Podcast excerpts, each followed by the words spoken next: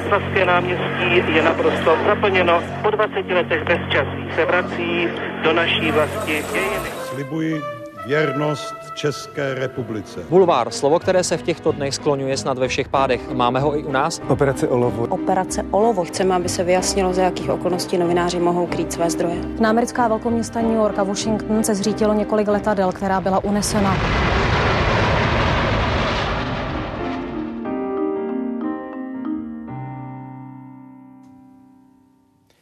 Znělka plná velkých mediálních milníků. Světlana Vitovská hodně z nich eh, zažila jako aktivní novinářka. Na který si pamatuješ a proč? Já si pamatuju asi na všechno.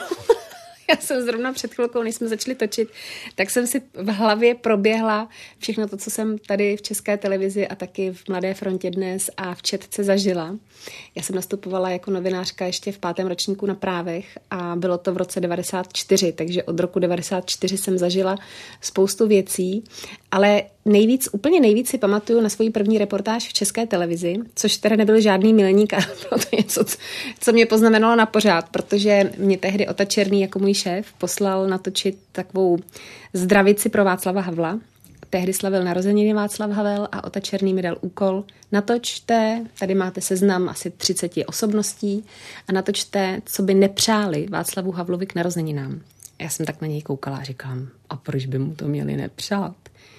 Prostě nepřemýšlejte o tom, sežeňte je a natočte to. A já jsem ani nevěděla, kde ty lidi mám sehnat. Tak jsem si je nějak pozbírala, natočila jsem to a pak jsem si, pak jsem to tady nějak, někdo to ustříhal, asi ještě ne já. A doma jsem seděla s maminkou a čekali jsme na, ten, na tu moji první reportáž v televizi a z té reportáže tam byla moje ruka, mikrofon a nastříhané ty osobnosti, co by nepřáli Václavu Havlovi k narozeninám. A já jsem si říkala, mami, mami, to je moje ruka. tak takhle to začalo. Tak to byl můj milník. A jinak si ty velké věci pamatuju, ale eh, ten rok 89, ten si pamatuju jako divák. A jako divák si to každý rok 17. listopadu strašně ráda připomínám. Sedím od rána u televize a jedu několik hodin, až přijde to odpoledne, kdy se vydávám na Národní třídu. To byl ten začátek rok 89. Přesně tak. Hmm. Já jsem schválně nevítal a nepředstavoval, teď to samozřejmě doplním. Světlana Vitovská, redaktorka, moderátorka, kdysi vedoucí domácí redakce a teď také člověk, který po opravdu mnoha a mnoha letech z České televize odešel na aktuálně, takže myslím, že těch témat, o kterých se budeme dnes bavit, bude velké množství. Od eh, mikrofonu, pořadu nebo podcastu Background ČT24 vás zdraví Luboš Rosí. Tři generace, tři klíčové etapy české novinařiny s těmi, kteří jsou a byli u toho. Speciální podcastová série pořadu Newsroom ČT24. Generace. Světlano, ty jsi mě kdysi přijímala, pamatuješ si to? Já jsem přijímala spoustu věcí, teda každopádně dobrý den, děkuji za pozvání. Já jsem přijímala spoustu lidí a tebe si pamatuju, protože ty jsi nezapomenutelný člověk a hlavně si pamatuju to. Můj syn mi stříhal pro moje studenty takové video, kde byly veselé historky z natáčení. A jestli si pamatuješ svoje vstupy u fotbalu, jak jsi tam měla ty fanoušky ze Srbska, kteří ti hladili pléš hmm, a, různě ti, a různě ti dělali takové jako před obličejem věci, tak to je něco, já ti vlastně vídám strašně často ani to nevíš, protože já, my tomu říkáme veselé historky, to je takové ustřihané video, které má asi pět minut, dělal to můj syn a ty tam hraješ dost podstatnou roli, takže Luboši s tebou trávíme dost času.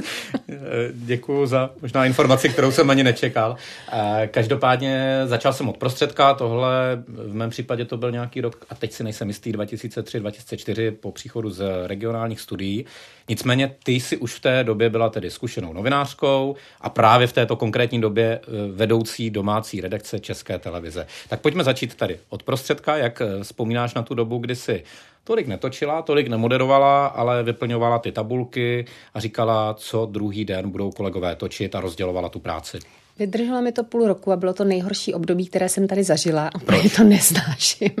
Protože já nechci řídit lidi. Já nechci chodit každý den za celou redakcí a uh, pořád do nich jako pušovat, pojďte něco vymyslíme, vymýšlet, vymýšlet ta, ta, ta, ta témata. A vlastně to je, uh, já jsem si připadala jak hrozný prudič.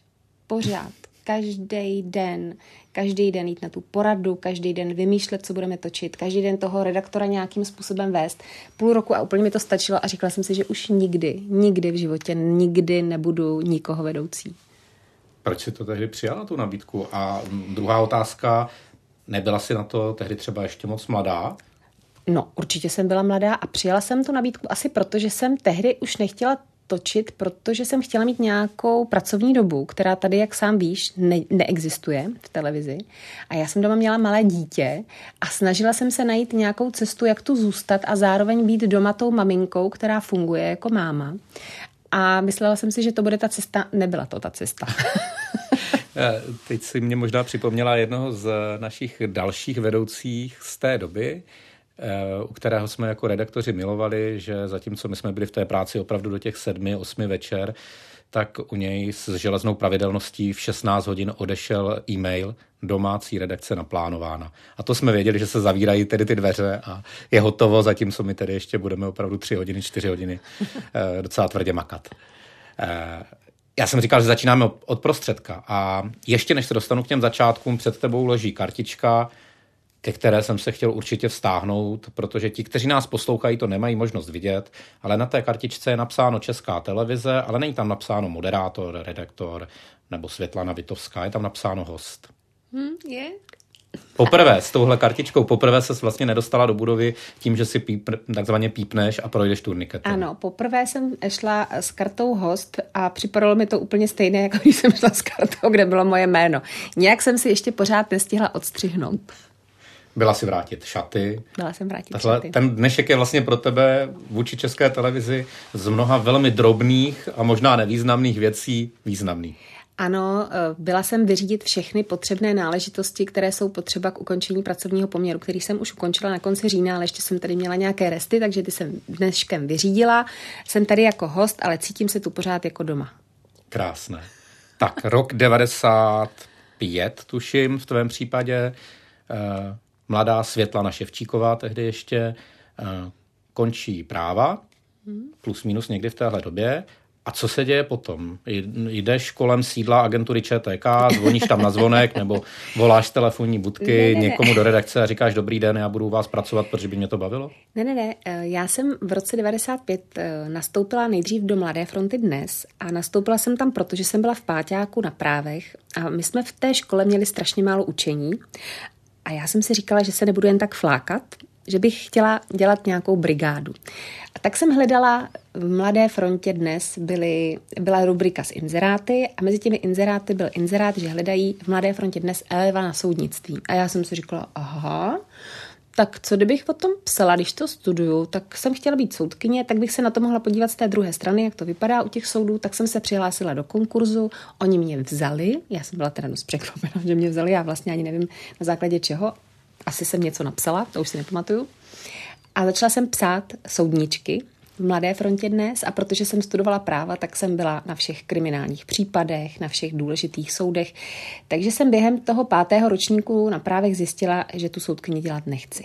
Protože když se viděla, co všechno ten soudce musí obsáhnout, kolik toho musí přečíst, kolik toho musí zanalizovat a pak musí vynést nějaký verdikt, za který nese tu odpovědnost svojí osobní, tak jsem se toho trošku zalekla. A zároveň se mi hrozně zalíbil ten svět novinařiny jako svobodné, mm, svobodný prostor, kde člověka um, limitují jenom nějaké jeho vnitřní kodexy, kodexy té redakce, ve které pracuje, když to u toho soudce, právníka, státního zástupce, vyšetřovatele, eh, tam těch omezení je spousta spousta.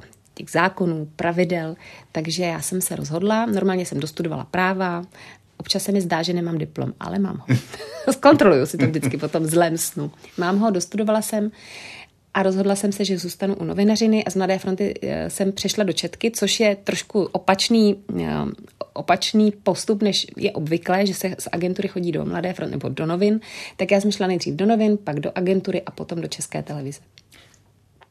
Když si teď zmínila ten svět eh, té novinařiny 90. let, nebo tu mladou frontu dnes v tom pátém ročníku, my si asi dnes představíme ty novinářské newsroomy, eh, zrovna třeba Ekonomia má obrovský nádherný newsroom, tak teď střih a řekni mi, jak to prosím tě vypadalo v, v novinách právě v těch 90. letech. V Mladé frontě my jsme sídlili v takovém staré budově naproti Bílé labuti. To byly malé kanceláře, kde sedělo několik lidí.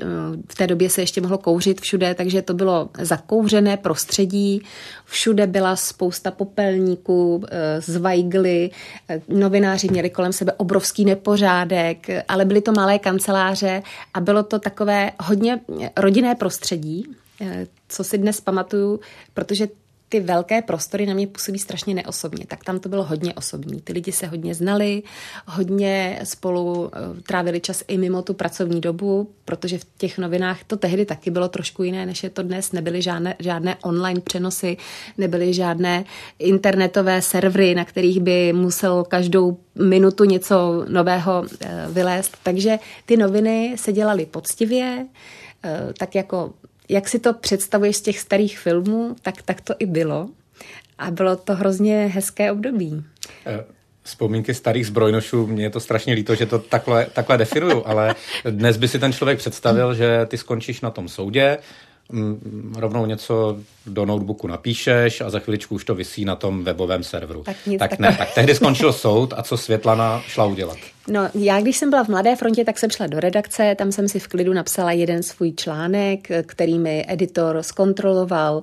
Než jsme to všechno upravili, tak bylo pět odpoledne, pak jsme šli na pivo a pak někdo ten článek vydal druhý den v novinách. Když jsem byla v ČTK, tak to bylo jiné, protože ta agentura eh, měla přece jenom trošku větší zápřah, takže tam se musela těch zpráv napsat třeba pět za den.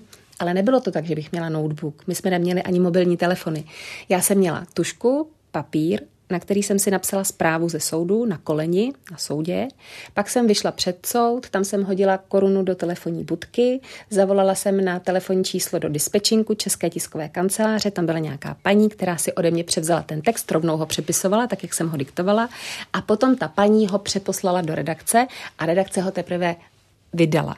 Takže ten proces byl mnohem delší, komplikovanější, ale je pravda, že možná ty zprávy byly o něco preciznější, protože nás nikdo takhle strašně nehonil, abychom byli první, abychom byli teď hned, eh, abychom měli tu zprávu vlastně v přímém přenosu. To nešlo, protože opravdu mobily nebyly a počítače byly jenom ty stolní, žádný notebook nikdo neměl u nás v redakci. My jsme měli opravdu jeden obrovský telefon 30 kilový a ten vždycky vy, vyfasoval někdo, kdo měl tu nejdůležitější zprávu dne a mně se to povedlo asi jednou. To jsi musela docela tedy si máknout. To jsem si mákla a už jsem říkala, že už to v životě nechci. to kraksnu. Eh, pojďme k obsahu těch článků. Eh, přece jen dnes eh, jedna soudnička může vypadat 30krát jinak. A možná, že i spousta serverů se o to bude snažit, protože samozřejmě bude dávat důraz na něco úplně jiného. Existují taky takzvané clickbaitové titulky a tak dále. Předpokládám, že to bylo v rámci té menší konkurence mnohem věcnější, novinářsky mnohem poctivější, ale pro člověka, který vystudoval práva, tak pořád to musela být obrovská zkratka. Přece jen ehm, v těch novinách z toho vyjde takzvaný jedňák třeba, nebo dvoják, to znamená opravdu jenom pár vět, pár znaků a hm, ty naopak by se tom asi byla schopná sepsat jako dvě stránky. Otázka je, jestli by to všichni potom četli. Já jsem se tomu hrozně rychle přizpůsobila, že to musí být stručné, že tam nesmí být moc odborných termínů, že tam pojďme dát možná Eh, slovo obviněný nebo prezumpce neviny, abychom trošku vzdělávali ty čtenáře, ale bylo to velmi jednoduché. Občas jsem měla i nějaký článek, takzvaný otvírák, ale u toho ta práce byla mnohem větší a tam jsem pochopila, jak těžké je být novinářem, který si chce vytvořit i titulek, protože ten titulek v těch novinách nedělá autor té reportáže, ale ten editor té strany. A já jsem mm, jako vždycky bojovala s tím titulkem, že ten editor chtěl mít ten bombastický titulek, který moc neodpovídal tomu obsahu. A já jsem si říkala, jak je to možné, že on prostě, když si to přečte pak ten čtenář, tak přece musí vidět, že to není to, co je tam napsáno. Ale to teda vydrželo dodnes, že titulky jsou ohromující a obsah článku často neodpovídá tomu, co je napsáno v tom titulku. Takže tohle zůstalo do dneška. Jinak ta, ta, že ta práce byla poctivější určitě, i když dneska v novinách asi ta práce možná těch klasických novinářů píšících bude dost podobná, ale obávám se, že eh, noviny čte čím dál tím méně lidí. Já když třeba jdu na nějakou besedu do eh, gymnázia, tak se tam zeptám, kdo čte ještě tištěné noviny a nikdy se nepřihlásí ani jedna ruka. Ty hmm. mladí lidé jsou dnes eh, odkázáni na to, co čtou na internetu a ještě víc vlastně na to, co jim chodí na ty jejich sociální sítě výběrem toho, kde oni surf, surfují na těch stránkách, tak mají jako podle mě velmi omezený přístup k informacím, což je škoda. Ale úplně mě to šokovalo, že jsem, jako několikrát se mi to stalo, že nikde nikdo nečte normální tištěné noviny. Na druhou stranu dvě repliky. Proč číst něco, co už je jakoby staré, ale to říkám schválně provokativně, protože něco, co se stalo včera, proč bych si to přečetl až druhý den dopoledne.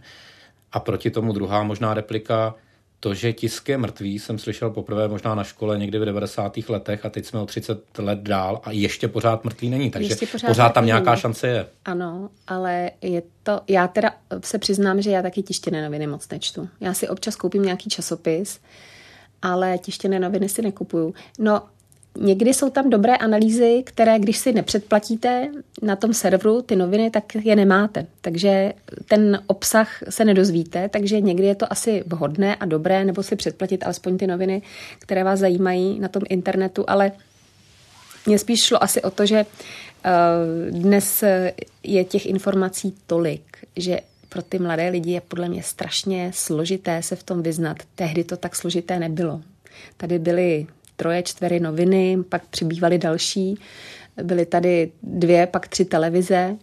Dneska je to vlastně pelmel všeho možného, plný internet, kde na vás běží jedna zpráva za druhou. I pro mě je to občas složité se v tom vyznat. Tehdy ta doba, ta doba byla mnohem pomalejší. Myslím, že ta novinářská práce byla taková uh, víc vyfutrovaná, že ti novináři si dávali víc pozor na to, aby nepustili něco, co nemají ověřené, že uh, se tak moc nepoužívalo slovo údajně a prý, to dnes uh, slyším a vidím skoro všude. Uh, takže já na to vzpomínám docela ráda, na tu práci, která měla svůj čas, svůj klid, ale chápu, že dobu nezastavíš. Hmm. Jaké to bylo na place, eh, ať už pro tu četku tedy, nebo pro tu Mladou frontu dnes? Eh, nějaký diktafon a, diktafon, a rozhovory papír. po té, co se tedy zavřely dveře soudní síně, tak, eh, tak odchytávání tedy respondentů, ano, tuška ano, papír tedy. Ano, hmm. já jsem potom ještě měla na starosti třeba bezpečnostní službu BIS, takže tam si pamatuju, že jsme stáli třeba 6 hodin před, před budovou BIS a čekali jsme, až po nějakém jednání někdo Pardon, vyjde ven. potom vyšel pan Schubert a řekl, Něco, že to ano, nemůže komentovat. Ano, přesně tak. Ale těch 6 hodin, já na to strašně ráda vzpomínám dodnes, protože nás tam všechny bavil třeba Martin Ondráček, který vyprávěl historky a všichni jsme se bavili a všichni jsme se znali. My jsme se ti novináři z té doby se dodnes známe. Je to taková vlastně parta těch lidí z té doby, kdy se dodnes Dodnes Můžeš ještě někoho jmenovat? No tak Sabina Slonková, je to hmm. Jirka Kubík, eh, ten Martin Ondráček, eh, Roman Prorok, který dnes už teda není novinář, ale jsou to lidi z té mé generace, se kterými já jsem strávila jako spousty hodin. Jo, Daniela Drtinová. Prostě my jsme se potkávali buď to tady v práci, anebo na tom place, a, nebo ve sněmovně, kolik jsme času pročekali někde. Takže těch různých historek a vyprávěnek jako jsme zažili spoustu. No.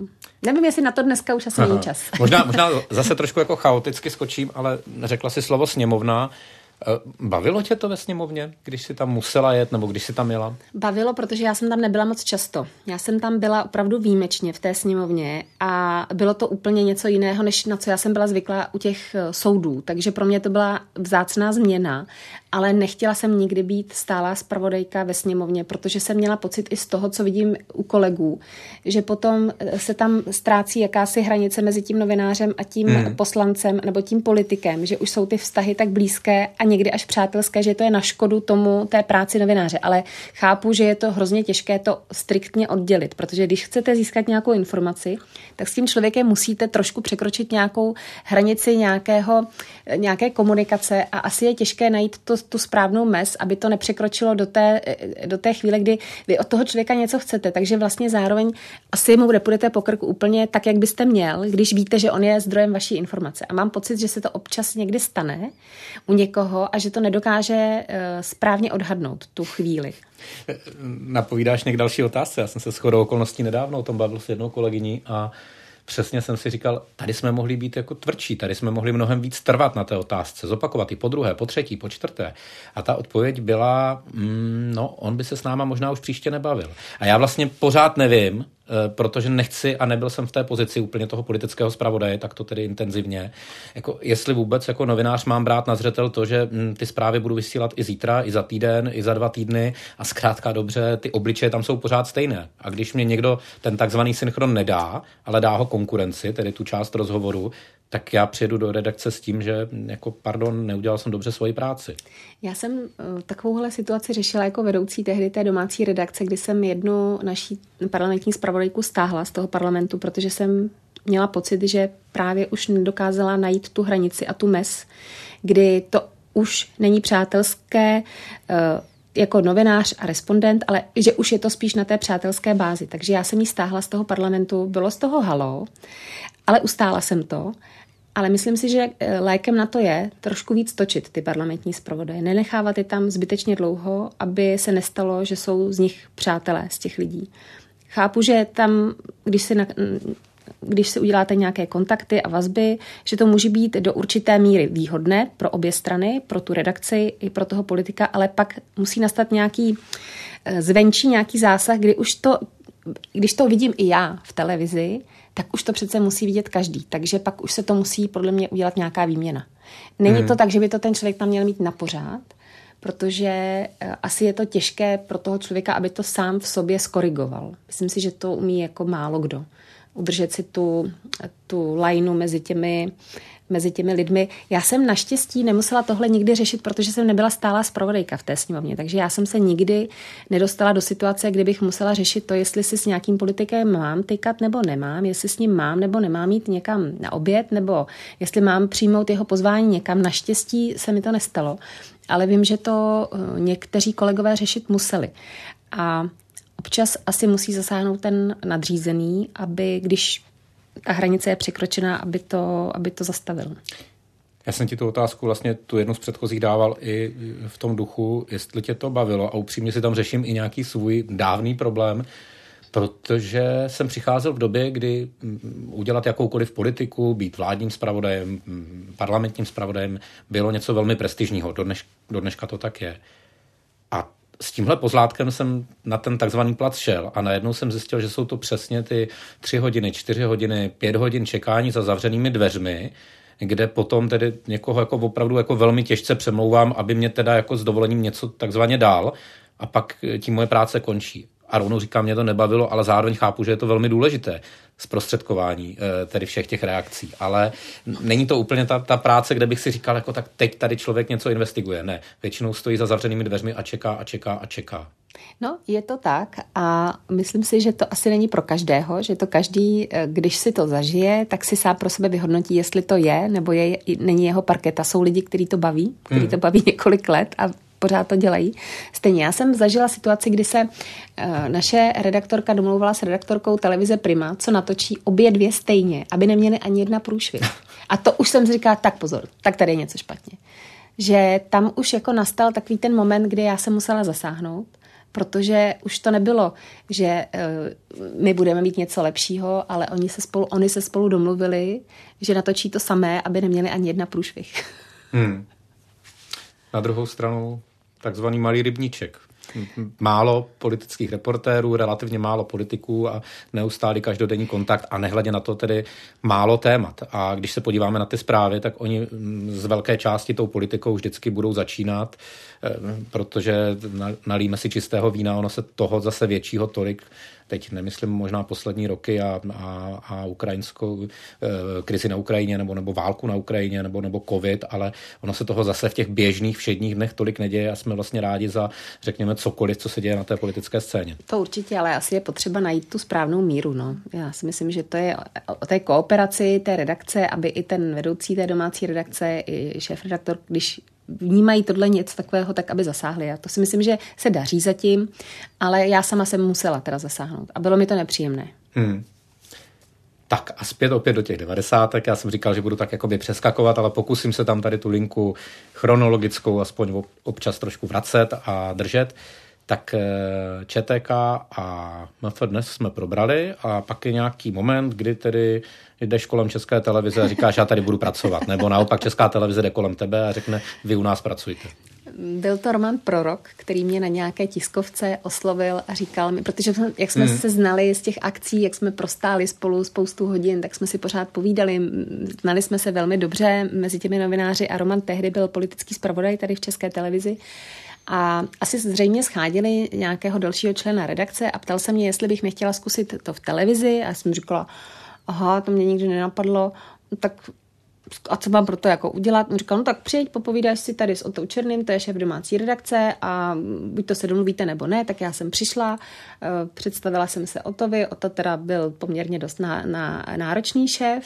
Pardon, skočím ale... ti do toho, vlastně bych možná i chtěl popsat, pokud to není nějak jako tajné nebo osobní, jak vypadá taková schůzka s Otou Černým v těch devadesátkách, no. jak on sedí a přijímá tady tu Světlanu, která přijde, nic moc o ní ještě neví, protože ona je v těch médiích dva roky možná. Já si myslím, že Ota neseděl, že jsme někde stáli na chodbě nejspíš a on trošku hulákal, on pořád strašně mluvil na hlas. A myslím si, že, že mu trošku vadilo, že jsem holka, on neměl moc rád ženský. A ale ten Roman ho asi nějak jako umluvil, že to bude dobrá volba, takže nakonec mě přijal a nebylo to s ním jednoduchý, ale já jsem za tu zkušenost ráda, protože jsem, jako myslím si, že jsem jako byla dost otrlá vůči němu, díky, díky němu a díky tomu, že jsem ten začátek neměla úplně jednoduchý, tak jsem pak už mě vlastně skoro nic nepřekvapilo v té televizi. Když půjdu k tomu, co všechno můžeš potom dát do vysílání, tak eh, já už jsem trošku to nadhazoval tu otázku, že ty vystuduješ práva, pravděpodobně budeš schopná napsat dlouhé texty, ale v novinách eh, z toho vezmou jedňák, dvoják, podval, některý tady z těchto těch formátů, kde třeba dostaneš 30 vět, 40 vět. A pak máš udělat reportáž, která má minutu 40 a v té minutě 40 kolik těch vět bude dohromady? Možná 10 plus nějaké výpovědi respondentů vlastně neustále zkracování, zkracování, zkracování. Zkracování. Ale já jsem se to zkracování hodně naučila v Četce, protože Česká tisková kancelář jako agentura nepsala žádné dlouhé texty. Tam bylo důležité, aby tam bylo to, to zásadní, takže to, co se stalo, kdy a kde. A ten text měl být co nejstručnější, takže já jsem tu školu měla podle mě dobrou z té četky. A tady jsem to jenom přizpůsobila ještě tomu, že to muselo odpovídat tomu obrazu. To, co jsem si přivezla natočené, tak to jsem v podstatě popisovala těmi slovy. Když jsem začínala eh, dělat reportáže, tak mě pomáhal Pavel Zuna tehdy. To jsem mu byla hodně vděčná, protože on byl uh, hrozně vlídný na mě, milý a vstřícný. A musím říct, že ten začátek mi tady zpříjemnil Pavel. A že mě trošku naučil i to, jak psát, jak zkracovat, jak eh, vynechat ten balast a nechat tam jenom to důležité ale já jsem si potom uvědomila, že se mi to bohužel přineslo i do života, že jsem byla schopná potom vnímat jenom třeba 90 vteřin. A já jsem říkala všem, prosím vás, hlavně stručně. Já jako nemám vlastně delší jako mozkovou kapacitu než, než na minutu a půl. Já se to, omlouvám, občas jako říkám kolegům, mluvte se mnou headlinek, ono je to možná jako, jako je nepěkná věta, je to nemoc ale vlastně, povolání, ano, Luboši, ano. je to nemoc povolání, není to normální, jo? jenom ti chci říct, že to není normální a já si to uvědomuju a vždycky na to myslím, když potom říkám, ty proč vlastně, teď jako tady nejsem v televizi. Ale dneska jsou ty reportáže trošku delší, než bývaly. Já jsem hmm. měla minutu 30 maximálně. Když měl někdo minutu 50, tak měl jako hodně času. A dneska, když jsem viděla, že události tam jsou 2,50, tak je to vlastně docela... A Teď já... si to vezme, vezměme minuta 30, to znamená, no. začne reportáž, ty no. řekneš dvě, tři věty, pak je tam jeden respondent, druhý respondent, no. pak ty řekneš dvě, tři, možná dvě věty, pak zase ti dva respondenti a možná jako čas pro závěrečný stand-up, no, odhlášení to, a konec. Je to trošku umění, hmm. aby tam bylo všechno a zároveň, aby to bylo stručné.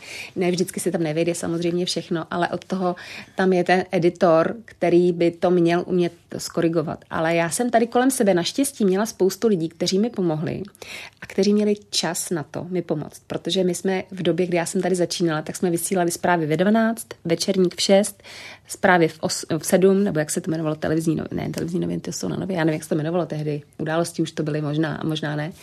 A pak byla 21. No, no ne, taky, nevím, jak se to jmenovalo. No. E, prostě těch relací bylo strašně málo, takže mm, ti mm. lidi měli čas i na sebe. Měli čas na to pomoct někomu, někoho tady vychovat, někomu se věnovat.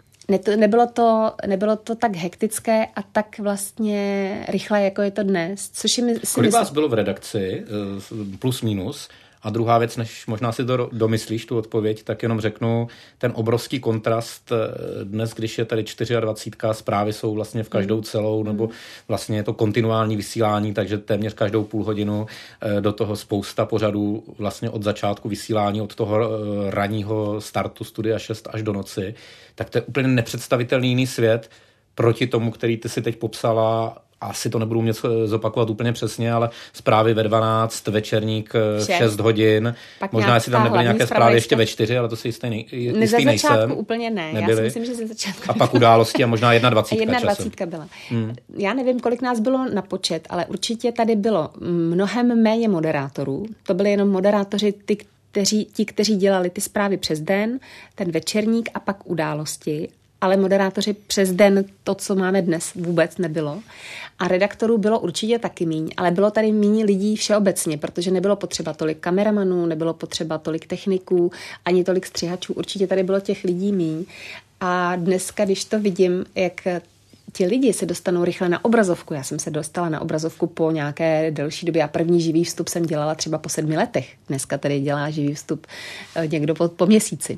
Což je pro mě, eh, jako já jsem si říkala, to je docela odvaha, ale já bych asi taky měla tu odvahu v těch svých 23. Dneska už s tím, co vím, co se všechno může stát, bych byla opatrná, ale tehdy jsem taky netušila, že jo, co všechno mě jako čeká, jak, jaké na nástrahy stranu, Na druhou stranu, jak bys to jako vedoucí vyřešila ve chvíli, kdy opravdu to vysílání má, má neskutečně dlouhou stopáž od brzkých ranních hodin až do těch pozdně nočních a potřebuješ desítky, desítky, stovky lidí. Naštěstí to nemusím řešit. Ne, já jenom já si jenom myslím... Ti novináři nerostou na stromě, takže jich tady není 20, kteří by čekali od pražského postání, až tady se dostanou a budou mít v tom CVčku eh, pět let, deset let velkých zkušeností. Ale pořád nám to někdo říkal, že tady je fronta až na pražského povstání, takže ty si tady jako nemyslíš, že jsi tady jediná, tady stojí fronta. Ne, tak jasně to byla legrace, ale myslím si, že trošku, trošku víc bychom, nebo bys tady uh, se měli vychovávat lidi, kteří, když jako odejdu jako já třeba, aby byl tady vždycky někdo, kdo mě může úplně hned ze dne na den vystřídat, vyměnit. Eh, někdo, kdo, aby s těmi lidmi někdo pracoval. Já jsem třeba měla snahu, když jsem uh, měla takovýto období, kdy jsem nemusela úplně každý den točit, tak jsem sama nabídla se, že budu se věnovat lidem ze směny, když začínala 24, takže jsem vlastně vychovávala um, ty lidi, třeba Čestmíra Starkatýho, jo, který dneska dělá sám rozhovory, uh, nebo Martina Krepinla, Honzu Beránka, Terezu Starkovou. To jsou lidi, kteří prošli nějakýma mýma uh, výuk, mojí výukou a myslím si, že jim to jako nebylo úplně, jako, že to nebylo úplně zbytečná práce.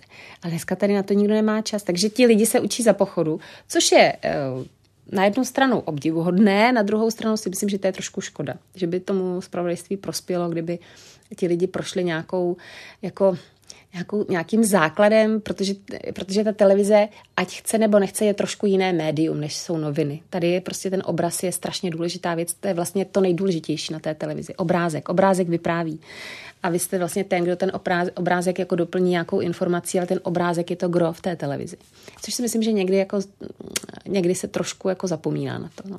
Obávám se, že se na to zapomíná i v mnoha dalších televizích, ale to už bychom se asi dostali k tomu, jak vlastně vůbec vypadá výchova eh, mladých novinářů v Čechách, protože mm, ano, výjdu ze školy, asi budu vědět, co je obrácená pyramida, budu pravděpodobně znát spoustu mediálních teorií, ano. v žádném případě je nesnižuji a mám pocit, že věkem spíš si říkám, že spousta z nich opravdu funguje, ale pro ten, pro ten samotný výkon povolání si úplně nejsem jistý, jestli jako výjdu jako hotový novinář, který bude úplně dokonale pracovat s obrázkem, bude schopen ho popisovat, ne, ale... bude schopen udělat tu dělovou linku podle toho, co má natočeno. To ne, ale já si myslím, že asi jako první věc, kterou by tady ti lidi měli dostat, že vlastně to, co natočí, tak si mají nejdřív prohlédnout, aby věděli, co mají za obrázky a pak potom, co vidí ty obrázky, psát reportáž.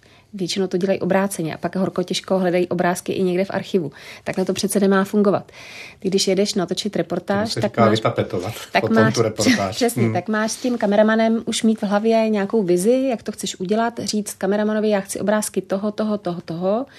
A potom, když vím, že to tam mám, tak si můžu stavět tu reportáž nějak, ale musí to spolu korespondovat. A mně se zdá občas, že, že my jsme vlastně trošku dělali novinařinu jako že informujeme a pak na to lepíme na obrázky uh, jako násilím. Jo? Hmm, že na to druhou ne... stranu, abychom byli fair, uh, ta klasická reportážní práce jde udělat u věcí takzvaně z terénu. U No, té politiky já je myslím- to často já- mnohem těžší ano, samozřejmě, protože teď- nějaký úřad nebo nějaký politik něco řekl a druhý proti tomu něco řekl Jasně. a v té chvíli ty bohužel sedíš v té střížně a dáváš tam cedule těch, těch domů, což je možná to jako obrazově nejhorší a ty jednotlivé domy, kde sedí ty úřady, a, ale nemáš jinou možnost, protože se vlastně jako reálně se nic nestalo, než, než ta základní Ano. slovní informace. Ano, a já jsem mluvila spíš o těch reportážích, protože někdy mám pocit, že tam eh, ty obrázky jako nech, nejsou tou nejvypovídající, nejvíc vypovídající hodnotou na té reportáži, což je škoda, protože ta televize to je její přidaná hodnota, ten obrázek. Pojďme dál k tobě. Tak uh, už tady pracuješ, Ota Černý už tě přijal a máš před sebou dlouhou kariéru v české televizi s, um, řekněme, nějakými odbočkami, přerušeními, ale um, na co vzpomínáš z konce těch 90. let, možná začátku těch nultých? Uh, asi není smyslem, abychom vyjmenovali bod za bodem, co si všechno dělala, ani se tě na to takto ptát nebudu, ale uh, co to by utkvělo tady v hlavě? Mě bavilo hodně natáčení těch reportáží ze soudů. To mě bavilo natáčení těch krimi, příběhů. To jsem dělala sedm let. A to mě bavilo hodně, mě bavilo jezdit se štábem, bavilo mě s, s těmi lidmi, s tím štábem fungovat jako, jako jedna jednotka a domlouvat se na tom, jak to chceme udělat a pohrát si s těmi obrázky. Pak mám to období, které mě nebavilo, to jsem byla vedoucí domácí redakce, to, to bylo nejhorší období tady. A pak mě bavili, a to mě bavilo nejvíc, eh, s čím jsem taky skončila, tady bylo interview, rozhovory. Mě baví se bavit s lidmi, já eh, jsem člověk, který rád poslouchá, jsem zvědavá a zvídavá, takže se ráda ptám. A malinko si myslím, že jsem si v tom eh, kompenzovala tu svoji touhu být soudkyně nebo vyšetřovatelka, že se ptám a snažím se dobrat pravdy. A to je ten, to moje gro té práce, kterou já jsem tady dělala asi nejradši, že jsem se ptala a bavilo mě to. A posledních třeba dva, tři roky jsem se přistihla při tom, že jsem úplně přestala vnímat to prostředí, že jsem přestala vnímat ty kamery a že vnímám jenom toho hosta a nic mě neruší. Ale trvalo mi to strašně dlouho, než jsem se k tomu dopracovala. Ta otázka, kterou jsem chtěl už během tvé řeči mm, položit, je samozřejmě trošičku prvoplánová až návodná, ale jak se člověk stane moderátorem? Mluvili jsme dlouho o té redaktorské práci. A kde je najednou ten střih, že tedy Světlana začne moderovat, co začne moderovat a jak, eh, jak můžeme teď mluvit o tom, že tehdy to bylo, řekněme, moderování zpráv nebo nějak, nějaký první kontakt s kamerou a s, jak srovnat tohle s těmi tedy obrovskými plochami, které potom nabízí ten, ten už téměř autorský pořad tedy. Eh, Já jsem sedm let natáčela reportáže a potom tady někdo vypad ze zpráv ve 12. A přišli za mnou, a nevím, jestli to byl Zdeněk Šámal, nebo jestli to, asi, asi Zdeněk Šámal, a ptal se mě, jestli bych si to nechtěla zkusit, ty zprávy ve 12, což byl vlastně jediný pořad, kde se to dalo vyzkoušet. A já jsem říkala, no tak asi jo, když už člověk má něco za sebou, tak eh, když, se mu, když mu přistane nějaká nová uh, příležitost, tak to vyzkouší. Takže já jsem začínala s právami ve 12, tam, tam jsem jednu dobu dělala i editorku. Pak jsem se přesunula do večera. Mimochodem, tohle pro tebe nebyla cesta? Editování? Editování, eh, no, mě to až tak úplně nebavilo. Nevím proč. Sedět za počítačem a já vím, sestavovat proč, ne, ne, já vím, proč mě to nebavilo. Já jsem to totiž dělala, protože jsem byla po operaci ramene a nemohla jsem se do ničeho oblíknout. Takže já mm-hmm. jsem místo, abych se dělala jako moderátor, tak jsem to editovala a nebavilo mě to, protože to mám spojený s tou rukou. Takže to bylo takový jako ne, ne, nepříjemný období. A Pardon, přerušil jsem tě. Takže zprávy ve 12. zprávy ve 12. Zkouška. Potom, potom, takže chvíli jsem dělala zprávy ve 12, ale zároveň jsem točila. Takže jsem to měla jako mix. Potom někdo zase vypad z večerníku. Tady se to měnilo, že většinou holky šly na mateřskou. A takhle já jsem vlastně za mateřskou, na kterou šla Jolana Voldánová a ta věděla, že jde jenom na půl roku, takže já jsem věděla, že jdu jenom na půl roku do události. Já jsem vlastně byla poprvé v událostech místo Jolany Voldánový. Když se vrátila Jolana, z mateřský, tak eh, mě šouply do událostí komentářů a tam já jsem ale zjistila tehdy, že eh, vlastně nechci chodit domů o půlnoci. Takže jsem to dělala nějakou dobu, měla jsem doma dítě, který mu bylo 6 let a nastupoval do první třídy a já jsem si řekla, jo, a co já to jako budu dělat, tak mám tak prvňáka doma a co tady budu do 11 tady něco vysílat a mluvit v televizi, ale pak doma co. Takže jsem potom vlastně přijala nabídku z Primy, takže jsem byla pět let na Primě a pak jsem se vrátila do české televize A to byl teda sešup jako blázen, protože jsem nastoupila do studia 6. A musím říct, že stávání ve 3.45 teda rozhodně není můj koníček. Takže to jsem nevydržela moc dlouho, to jsem vydržela asi rok. Takže já jsem se tak vždycky jako nějakou, nějak jsem se jako vyšplhala nahoru, pak jsem zase spadla dolů a pak jsem se zase postupně pomaličku dostávala nahoru a nahoru a nahoru. No. Napadlo mě asi pět dalších otázek a všechny je nestihnu, ale e, samozřejmě v těch podkladech, které jsem si ještě ani neodevřel, a to už jsme možná za polovinou e, pořadu, tak e, kapitola Prima tam samozřejmě je. Takže pojďme si tedy říct, v čem najednou ten e, skok z toho veřejnoprávního média do toho světa komerčního, kde ty zprávy se vybírají úplně jinak, s lidmi se pracuje jinak, asi s moderátory se pracuje jinak, tak e, v čem tě to třeba překvapilo, šokovalo, nebo to bylo všechno tak, jak jsi to čekala, že to prostě v tom komerčním médiu bude? Nečekala jsem vůbec nic. Já jsem tam odcházela v době, kdy šéf-redaktorem byl Jirka Závozda, což byl podle mě člověk, za kterým já jsem šla v podstatě. Já jsem věděla, že jdu za někým, kdo je novinář, kdo je dobrý novinář a kdo bude tu, to spravodajství, že povede dobrým směrem. Jenomže Jirka tam vydržel strašně krátce a potom se tam vyměnilo několik šéfů a pro mě to byla velká škola. To moderování zpráv na primě je velká pohoda. Byla to velká pohoda, byla to doba, kdy jsem přišla do práce ve tři, v sedm jsem, eh, v 7.20 jsem měla hotovo, nikdo po mně nic nechtěl, ani nikdo po mně nechtěl moc, abych přemýšlela a bylo to takové vlastně eh, velmi příjemné eh, období, které mě ale novinářsky nikam neposunulo. Vůbec. Spíš mě posunulo v tom přemýšlení o tom, jak tu práci dělat a co chci dělat. A když jsem potom vysílala zprávy o festivalu s česnekem, kdy vlastně člověk přemýšlí o tom, co v tu chvíli tam dělá v té redakci a proč čte o festivalu, kde se plive česnek do dálky, tak jsem si říkala, co já tady dělám. Přesto tam byla dlouho docela. Byla. Souviselo to s tou tedy osobní situací? No jasně, protože já jsem prostě chtěla být doma máma. Já jsem chtěla být doma máma, chtěla jsem mít jako pohodu, chtěla jsem se věnovat tomu Viktorovi a říkala jsem si, no tak tak je to dobře placená práce, vlastně časově úplně v pohodě. Pardon, to jsem se právě chtěl zeptat. Jako, když jsi, odchá... když jsi odcházela, tak bylo to to, že by tě jako zlákalo, že tam dostaneš strašný, takzvaně strašný ranec, to nebyl... krátkou pracovní dobu a ty si řekneš, OK, tak všechno zabalím a jdu to na komerční zas... médium. To nebyl zase tak strašný ranec, bylo to víc než tady, ale vyšly mi vstří... protože já jsem nechtěla odcházet z televize. Já jsem se tady snažila jako najít nějakou jako pozici, kde nebudu chodit domů v 11 hodin večer, což prostě v té době tady nebyla žádná taková. Hmm. Protože ta Jolana se vrátila z těch událostí a teď vem si tu situaci, že jsi šéf-redaktor a máš tady moderátorku, která dělala události, teď je v událostech komentářích a už nechce dělat ty události komentáře. Co by si jako nabít? Vlastně nebylo moc, co mi nabídnout. A ta televize na primě rozjížděla nově zprávy, takže tam mě pozvali a já jsem si to vyhodnotila pro mě jako mnohem výhodnější pozici. Já jsem nepřemýšlela o tom, kde budu novinářsky vůbec. To bylo to poslední, co mě zajímalo na tom.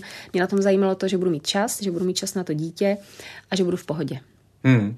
Což jsem byla až do, eh, do situace, kdy eh, přežila jsem i Pavla Zunu, i eh, Honzu Tunu, což bylo celkem zajímavé období na primě, ale pak už jsem nepřežila Jitku Obzinovou a to už jsem narážela i na ty svoje limity, které jsem v sobě měla, tak jsem tam skončila.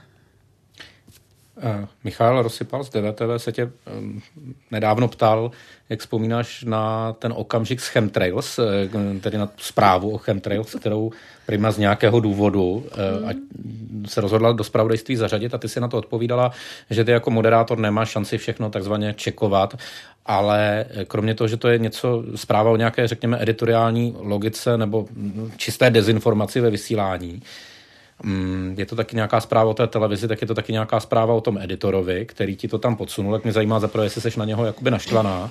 A za druhé, jestli tedy mm, si dneska říkáš, ty brďo, měla jsem tam zafungovat a měla jsem fakt každou zprávu přečíst a, a začít se s nimi hádat, protože tohle to mě bude provázet teď dalších deset let. Když mě někdo bude chtít podsunout nějaké staré video, tak mě podsune tohle. Já si, jednak jsem si to vůbec nepamatovala, kdyby mi to někdo nepřipomněl, tak já si tuhle zprávu vůbec nepamatuju. Tam bylo podle mě takovýchhle zpráv, které na první pohled dnes jsou jako jasné dezinformace víc, ale... A kdo je tam dávala proč? To já vůbec nevím a netuším, ale já jsem ani tehdy o tom nepřemýšlela, že by mě vůbec nenapadlo, v té době, to je 11 let, myslím, hmm. vůbec mě nenapadlo, že něco takového by bylo možné. Já jsem prostě důvěřovala, tak jak jsem důvěřovala editorům tady a redaktorům, že to funguje i na té primě, že prostě jsou tam nějaké ty uh, mechanismy kontrolní, které by nedokázali pustit do vysílání něco takového. Mě to vůbec nenapadlo. Vůbec, jako, kdyby se s mě zeptal, předtím, než někdo to video pustil, jestli si pamatuju na tuhle věc, já to nevím. Já, jako dokud jsem si to nepřečetla, že to je dezinformace, tak jim to vůbec nenapadlo. Prostě uh, sám jsi moderátor. Nevím, hmm. jestli Uh, jestli si, já jsem třeba i tady v událostech vždycky důvěřovala těm editorům. Samozřejmě někdy mě tam něco jako nehrálo, tak jsem si zavolala, zeptala se, ale byla spousta věcí, u kterých mě to ani nenapadlo, že by to mohlo být jako špatně. A, ale tím, jak to beru, jako že já bych nic takového neudělala, tak jsem to nech, jako nebrala tak, že by to udělal někdo jiný a že by to někdo jiný dokázal mi podsunout jako do vysílání. No, na druhou stranu my se zač- už v tom vyprávění dostáváme i do doby, ze které existuje samozřejmě velké množství záznamů. Hmm. Vznikají samozřejmě, nebo respektive webové stránky, ty už jedou, začnou vznikat sociální sítě, následně začnou vznikat taky nějaké dezinfoweby a tak dál a zkrátka i ta naše profese už se proměňuje v tom, že ať to nezní hloupě, ale už úplně asi jako nedohledáš, eh, co jsem já udělal v roce 99 nebo 2003, ale pravděpodobně hmm. dohledáš, co jsem udělal v roce 2010, stejně jako já to dohledám hmm. směrem k tobě. A... Ale mě, já, jako mě to vlastně nevadí, že to někdo dohledá. Já jsem v té, kdybych měla jakýkoliv podezření, že to je dezinformace nebo že to je něco, o čem bychom neměli informovat, tak bych to neudělala, ale já jsem jako opravdu, buď to jsem byla hloupá, nebo jsem byla naivní, nebo jsem prostě byla důvěřivá, ale já jako moderátorka jsem tehdy neměla podle mě absolutně, jako mě by ani nenapadlo, že v té době slovo dezinformace nikdo neřešil jako to je 11 let zpátky. Já jako myslím si, že nikdo z nás tady nevěděl, co je hmm. fake news. Že je nějaká dezinformační scéna, že tady někdo se snaží o něco někam něco protlačit. Já teda v té době jsem to netušila. Jestli jste to tušili, vy já ne. Hmm. Já tohle jsem před případ, 11 který, lety teda... Tohle byl případ chemtrails, ale ty si sama říkala, že už jako tady to házení česnekem nebo plivání česnekem, nebo co jsi to zmiňovala, že Jasně, tam už někde byly, ta, ta, ta... Ale to byly hmm. legrace. Hmm, to byla hmm, jako a ta to... trpělivost už asi taky člověku nějak jako pomalu eh, No já jsem tam spíš narazila na tu Jitku Obzinovou. Tam to bylo jako hodně osobní mezi náma dvěma, ale, ale ta, ten výběr těch zpráv je samozřejmě jiný, protože to je komerční televize, která přizpůsobuje to vysílání těm svým divákům. Jo. Takže to já ji nemám za zlé, tak ta televize taková je. Ale, ale tyhle, ty, tyhle ty zprávy, které dnes označujeme za dezinformace, já si myslím, že před deseti lety tady nikdo tohle slovo nepoužil. Nikdo nemluvil o fake news, o tom, že uh, se můžou i do správnosti zprávy, které jsou lživé. Já opravdu, já si na tu situaci vůbec nepamatuju. Hmm. Kdyby mi to někdo ne, ne, neukázal a nepustil, tak já si nejsem schopná na to vzpomenout.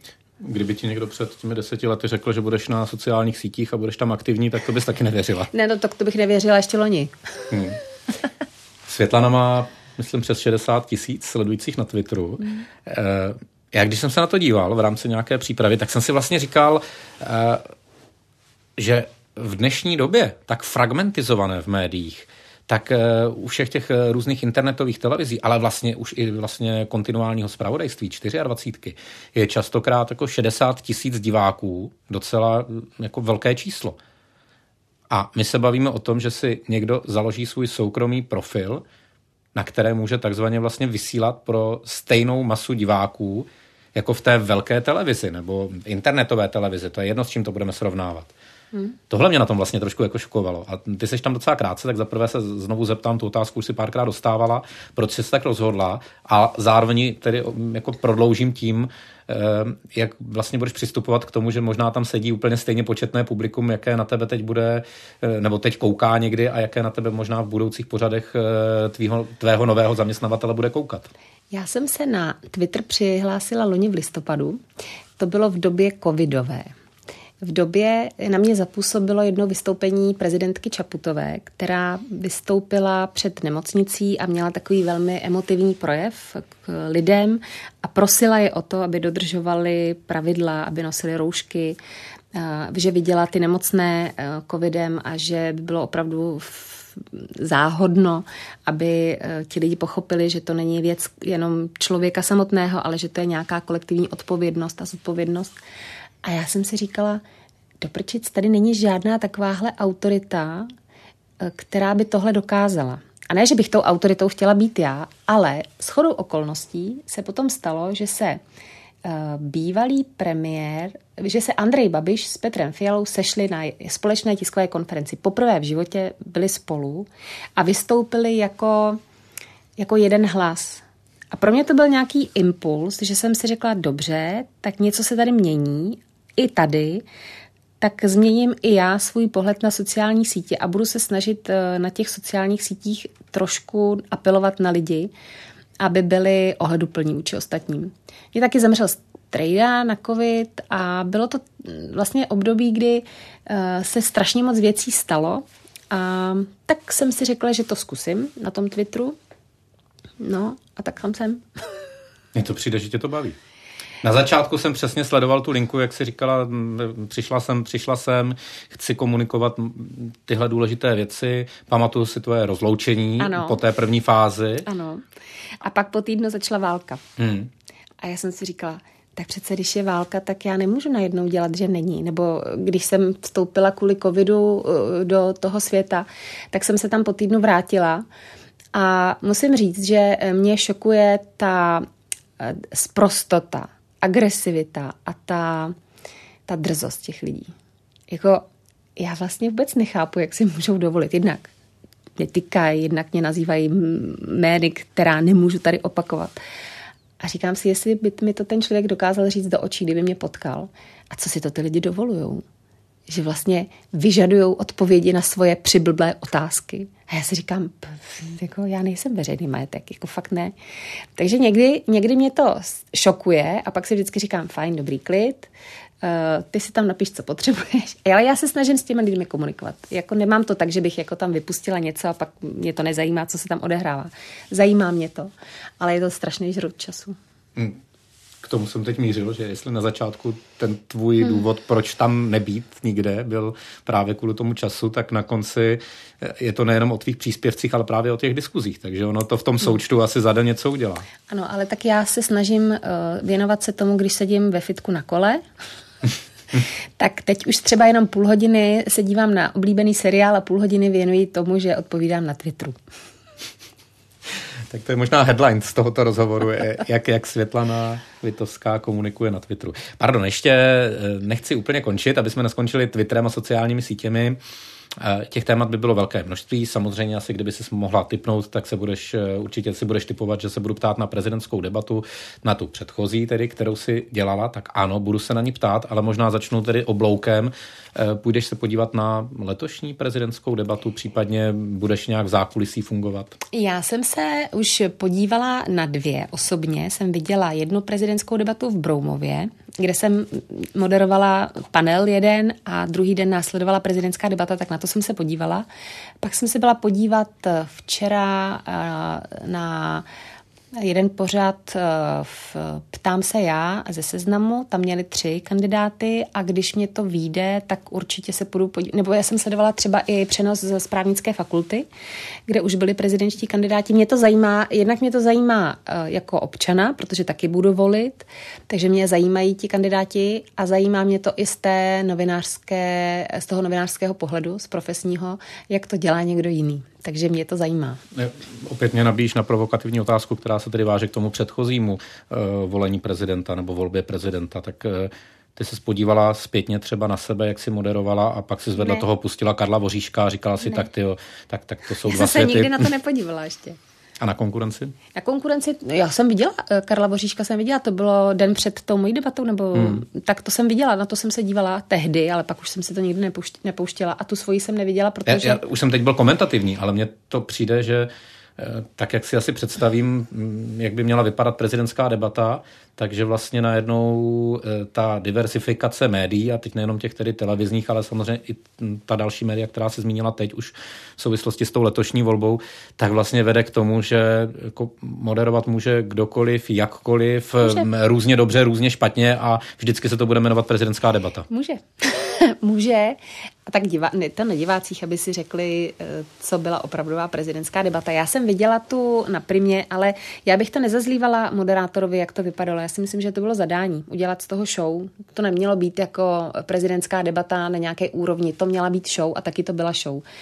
A já jsem um, chtěla, aby ta naše prezidentská debata byla důstojná a hlavně můj úkol vnitřní byl nepokazit to té televizi. Já jsem si říkala, no tak pokazit to sobě, dobrý, to přežiju, ale ta televize, aby to jako...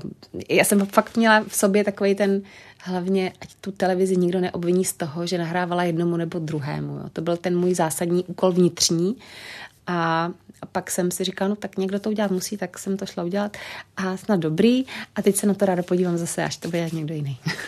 Když jsem četl rozhovor s tebou, tak jsi říkala, že si vlastně z té debaty skoro nic nepamatuješ, snad kromě nějakých dvou otázek. Hmm. To mě navádí ještě k té možná už skoro poslední otázce. Jak je možné po tolika letech mít trému a ještě říkat, že vlastně je to něco pozitivního, ta tréma? No já si myslím, že to je potřeba mít trošku trému, protože člověk, když má trému, tak je víc soustředěný a uh, je víc koncentrovaný a já si tu trému tak trošku hýčkám. Já si vždycky říkám, hele, uh, běž tam a měj jako trochu strach je to přece jenom živé vysílání, nevíš, co se tam může stát. Takže já si myslím, že to je dobře proto, aby se člověk dokázal soustředit, aby měl vždycky na paměti, že to živé vysílání je opravdu živé vysílání, že nikdy nevíš, co ti tam host řekne, co se stane, kdo upadne ze židle, nebo že upadne kameraman za kamerou, takže pořád je dobré být ve střehu. Pojďme si říct, co tedy ta tréma znamená. Eh, asi chápu nějaké to jako lehké vnitřní napětí. Na druhou stranu extrémní tréma už potom je, je e, vybuzený stres, velký ano. stres. E, s dovolením pracovat 20 let v totálním stresu asi se musí někde taky projevit zdravotně, takže to asi není něco, co bychom si úplně všichni přáli. Takže přesně si umím představit, že si řeknu dobře, při prezidentské debatě budu mít obrovskou trému, ale pak budu další tři roky dělat debaty a sekat je jak baťa cvičky, jak se říká. No tak to takhle nefunguje. A jak se dá od toho všeho oprostit a odpočinout si a vlastně nezbláznit se, pardon. Ty takhle, Luboši, já jsem měla vřet na 12 terníku, jo? to je asi hmm. odpověď na tvoji otázku. Paní doktorka mi řekla, že to je evidentně ze stresu. Takže někde se mi to ukládá, ukládalo v, uvnitř. Pro mě tři minuty zpět si přesně ale říkala, že si ji trošičku hýčká, ano, že vlastně jako trošku tu, té trémy je ano, jako vlastně ale dobře. nehýčkám si tu, tu hmm. takovou tu, přem, tu, kterou jsem třeba měla u té prezidentské debaty, já jsem si ji proto nepustila, abych ji znovu nezažila. Já jsem hmm. vlastně, já jsem si to jednou chtěla pustit a úplně se mi vrátil ten, ten sevřený žaludek a ten pocit toho, jako abych to neskazila. Já jsem říkala, no tak no to se dívat nebudu, protože to nechci znovu zažít. Jako hýčkáš si takovou tu trému nebo možná to není tréma, ale spíš to, to být ve střehu. Jako nepolevit. Nemyslet si, že když mám proti sobě hosta, u kterého si myslím, že to bude pohoda, že to bude pohoda. Vždycky si říkat, nevíš, co se, bude, co se může stát. Musíš se prostě plně soustředit, plně koncentrovat. A nejít tam s tím, že jsem mistr světa. To je asi spíš jako to uh, mít trochu tu trému. Prostě jít tam s pokorou. To je pro mě možná to. Jít tam s pokorou a nemyslet si, že jsem mistr světa a že to udělám takhle. Jak to uděláš na aktuálně CZ? Já doufám, že to tam budu dělat úplně stejně. Samozřejmě, že to byl oslý, oslý můstek, ale chtěl jsem ten rozhovor skončit tedy tím tvým novým působištěm, tak uh, zatím uh, tedy to tvůj, tvůj nový zaměstnavatel k tomu vydal, řekněme, jednu základní tiskovou zprávu nebo možná článek, tak uh, co konkrétního můžeš říct, jak to bude vypadat, o čem tedy jste jednali a zkus být maximálně konkrétní, abych si představil, ano. co uvidím a co si tedy od toho února případně budu někde pouštět. Uh, já si myslím, že uvidíš interview v kulisách aktuálně. Bude to uh, tak, že se budeme střídat s Lindou Bartošovou. Každý den bychom měli vyprodukovat jeden dobrý rozhovor na jakékoliv téma, které si sami vybereme. Tak a když bych teď chtěl být jako provokativní vůči tobě, tak se zeptám, jestli udělat eh, jako kopii pořadu nebo formátu, který tady je, tak jestli to vlastně není takové jako interview B, ale předpokládám, že mě řekne, že určitě ne, ale, I ale to takhle bylo, vlastně začala tu odpověď. I kdyby to bylo interview B, mě by to vůbec nevadilo. Já si myslím, že my se budeme snažit o to, abychom byli jiné, než je interview, protože veřejnoprávní televize má plnit nějakou funkci ze zákona. A někteří hosté tu musí být, i když si kolikrát říkáme, že bychom je tady nechtěli, tak v aktuálně myslím si, že eh, ty mantinely budou mnohem širší, koho si můžeme zvát a koho si budeme zvát a nebudeme tam odkázané jenom na to, že to bude rozhovor jeden na jednoho, ale může to být rozhovor, duel, může to být debata.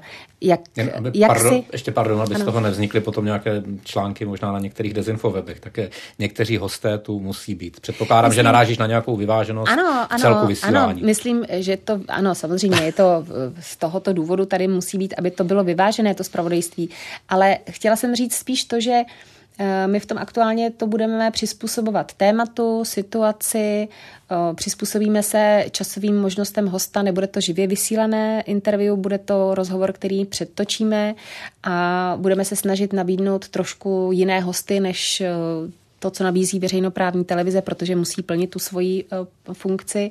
Ale já doufám, že tu práci budu moct dělat stejně, jako jsem ji dělala. Připravím hmm. se na rozhovor, odvedu rozhovor, doufám, že se uh, lidi dozví něco nového, něco zajímavého a že budeme hledat nové tváře a nové zajímavé hosty, abychom ukázali, že je tady spousta lidí, kteří něco umí, kteří si zaslouží prostor v médiích, ale třeba se ne, sem nedostanou, protože na to není prostor. Takže my chceme dát prostor i lidem, kteří se obvykle v médiích neobjevují. Mě tam pořád napadá jedna věc. Když začínal DVTV, tak jsem nevěřil, že je možné tedy vybudovat paralelně pořád platformu pro takové množství hostů. Od té doby začala Marie Bastlová se svým pořadem, začal právě Čestně Strakatý, o kterém ty si hovořila a asi najdeme spoustu dalších příkladů. Kolik ještě vlastně ten, to české prostředí snese podobných formátů a kolik vlastně jakoby těch hostů, tak aby se nám neopakovali pořád do kolečka všichni, tak kolik tady je? Tak oni se asi někteří budou opakovat, to je jasné. No tak kolik diváci unesou a posluchači, no? To je Určitě asi... to vypadá, že unesou, protože asi tyhle ty formáty přibývají. Asi ano. Já ti moc krát děkuji za povídání a za vzpomínání. Světlana Vitovská, díky moc krát a přeju za posluchače, diváky tohoto pořadu hodně štěstí, ať se ti daří. Já děkuji za pozvání, děkuji za to, že jsem tu mohla být dnes už jen jako host, ale cítím se tu pořád jako doma. to je krásný konec. Je vlastně jedno, na jaké platformě, a promiňte mi za to slovo, jste nás teď poslouchali nebo sledovali. E, jsme vlastně na všech podcastových aplikacích a pak, když to byl pouze zvuk, co jste si pustili, tak doporučuji, abyste se ještě podívali také na facebookový profil pořadu Newsroom, protože tam bude obrazový záznam. No, to stojí a pak, to, no. a nebo pak, když by se vám to nechtělo hledat tedy na e, této sociální síti, tak e, na YouTube, když zadáte jméno Svět, Světlany Vitovské, a případně pořadu background, tak tam celý záznam na čtyři mobilní telefony najdete také. Díky moc krát Světlano, ať se ti daří ještě jednou. Děkuji. A vám díky za pozornost, nashledanou.